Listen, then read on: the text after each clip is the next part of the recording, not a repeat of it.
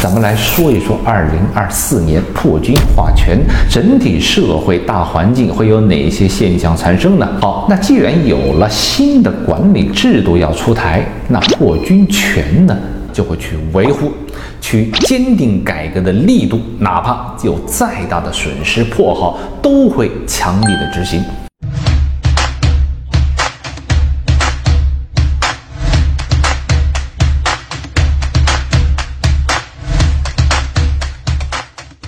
大家好，我是新年公子。这一期呢，我们来讲二零二四年甲天干的第二颗星破军星。破军五行为癸水、阴水，化气为耗。这个耗耗的是什么呢？耗的是财，耗的是情，耗的是体，身体的体啊。然后呢，五行属水的星曜啊，都具有很强的情感色彩和桃花的性质。那么自然也少不了浪漫的情怀，所以破军坐命的人呢，往往会为了那个情怀、梦想而大胆的追求，大破大立啊！为了事业呢，可以冲锋陷阵；为了感情，可以抛家弃子，不管世俗的舆论。反正呢，一生都是跟着感觉走，感觉来了就大刀阔斧的干。如果没有达到预期的结果，又或是中途有了新的感觉啊，那么很高几率呢会留下满地苍夷，还一脸不 care 的翘着屁股就离开了。这也是他们很大的一个问题，能攻不能守，持久力不行，有点像白羊座啊。而他们与周围的人的关系呢，就跟他们的这个名字一样。也很配，呃，就好的时候吧，那叫一个八心八肝啊，这是我们武汉人的一句话啊。东北话呢，其实就是护犊子，帮亲他不帮理，这一点呢又比较像巨蟹座的。不好意思，我思维比较跳跃，老是容易把紫薇呀和占星混合起来一起讲。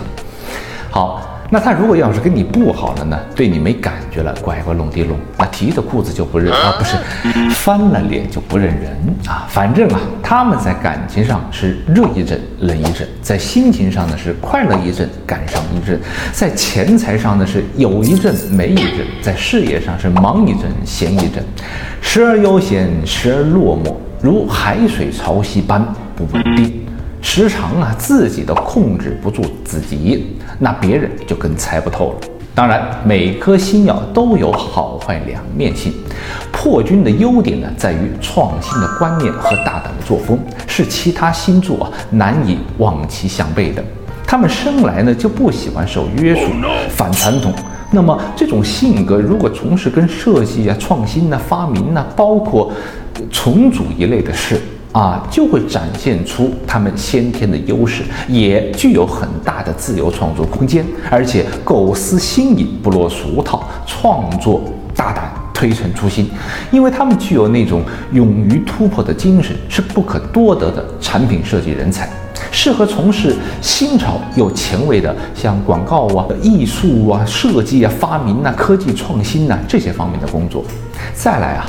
破军之人一生所烦恼的事儿离不开夫、子、友这三样，也可以说呢是他们人生的三个关口。第一关呢就是情关，处理好感情的事儿；再来呢处理子女的事儿；第三呢就是朋友的事儿。只要顾好这三者之间的关系，他们才会快乐。否则呢，夫妻感情不好就会祸及子女，最后啊还会连累朋友。其实啊，讲到破军，还有一个关键就是天象这颗星。破军和天象呢，两颗星耀啊，性格迥异，天差地别，但是呢，又永远要在命盘成对的出现，有点拧巴。这个呢，也是好多人搞不懂的地方。但既然斗数要这么设定，一定是有它的缘由的。我们刚刚讲破军啊，一个破字。就有一种，一上来老子就要斗天斗地斗地主的是吧？改天换地，推陈出新的。而天象的重点在于什么呢？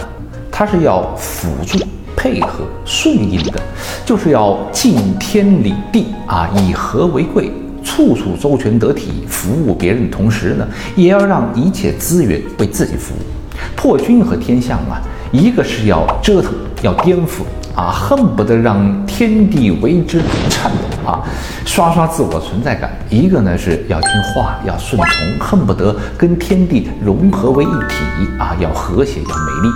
这样呢，看起来完全相反的两颗主心呢，却永远形影不离。点解呢？我同大家分享一个故事。咱们来举一个楚汉争霸的例子来帮大家理解一下，好不好？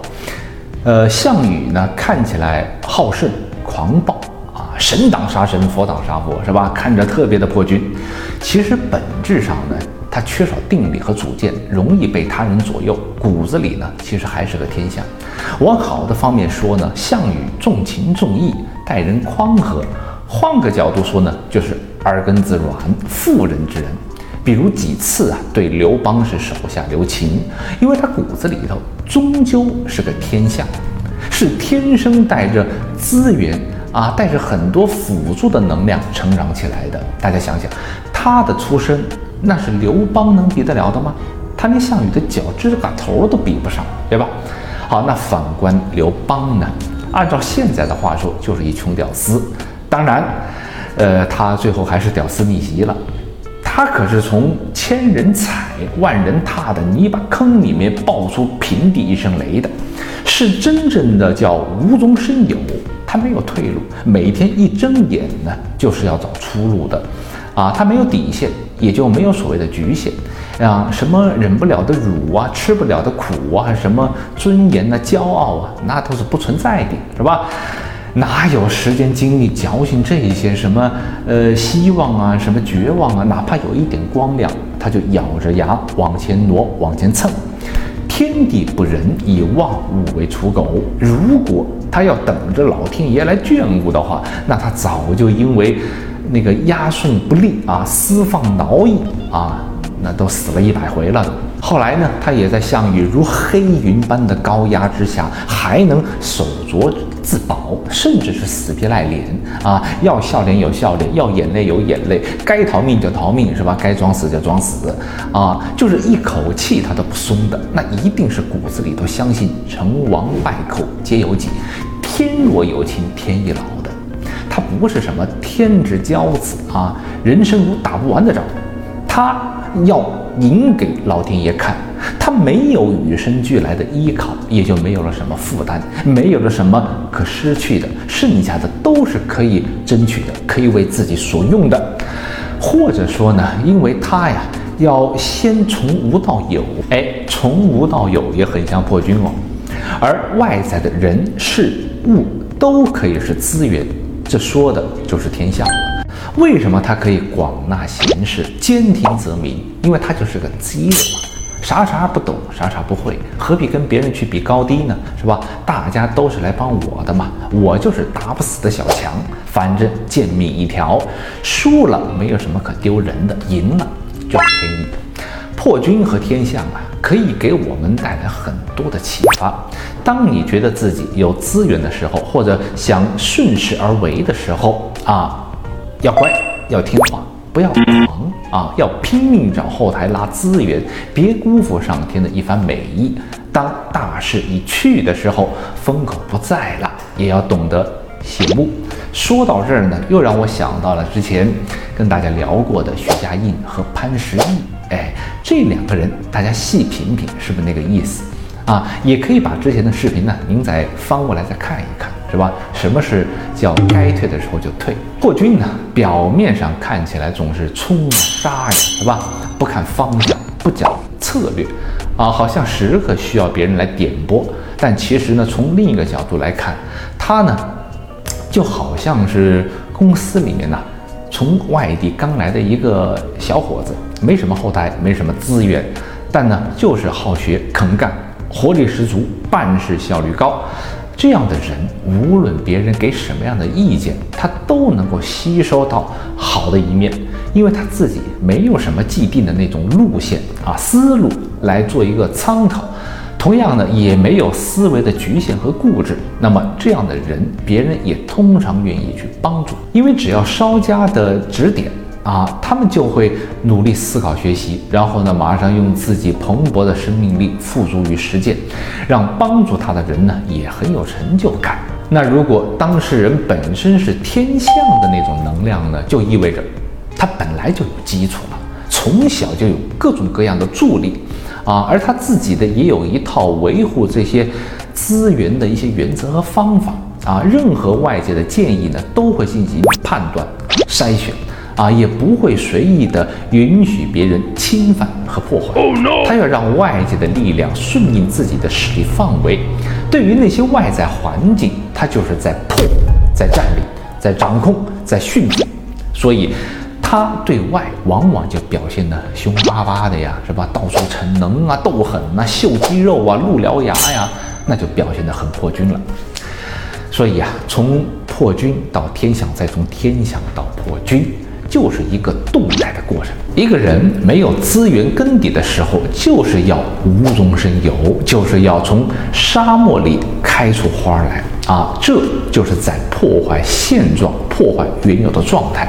而当一个人渐渐有了资源根底的时候，就要考虑如何让资源为自己服务。同样的呢，自己也要驾驭资源啊，就意味着呢，也要为资源服务。大家融为一体，不分彼此。如果有一天啊跌落了神坛，万事休了的时候呢，就得放下看破，拿出那种光脚不怕穿鞋的那个劲头来。讲了这么一大套啊，希望大家呢能有所体悟。最后啊。咱们来说一说，二零二四年破军化权，整体社会大环境会有哪些现象产生呢？我们上个视频说，廉政化路会出台很多的像监管呐、规则呀、制度啊，对不对？好，那既然有了新的管理制度要出台，那破军权呢就会去维护，去坚定改革的力度，哪怕有再大的损失破耗，都会强力的执行。其实啊，这个改革啊，变革到底是上改下还是下改上呢？这个不同的地方肯定会有不同的体现。好，再说一个现象呢，就是 AI 啊这一块儿，嗯，一定会斗得很激烈。其实呢，咱们今年的下半年已经是看到了啊，你这边刚推出个什么，他那边就跟着出个什么，你免费了，哎，我也免费啊，大家就这么耗啊，看谁把谁给熬死。经历过一两次大洗牌之后，活下来的就那么几家了啊，然后呢就各自为政，啊，这是非常能够对应到破军化权的。那么个人呢也是一样啊，拼得你死我活，头破血流也在所不惜，就看谁后台硬，底子厚。但是要提醒大家的是啊，对于财富事业的追求，要掂量一下自己的实力。不能凭着一腔热血去大干特干，要衡量一下整体大环境的这个风险。有想法、有创意，也要看是否能够实行、能够落地，对吧？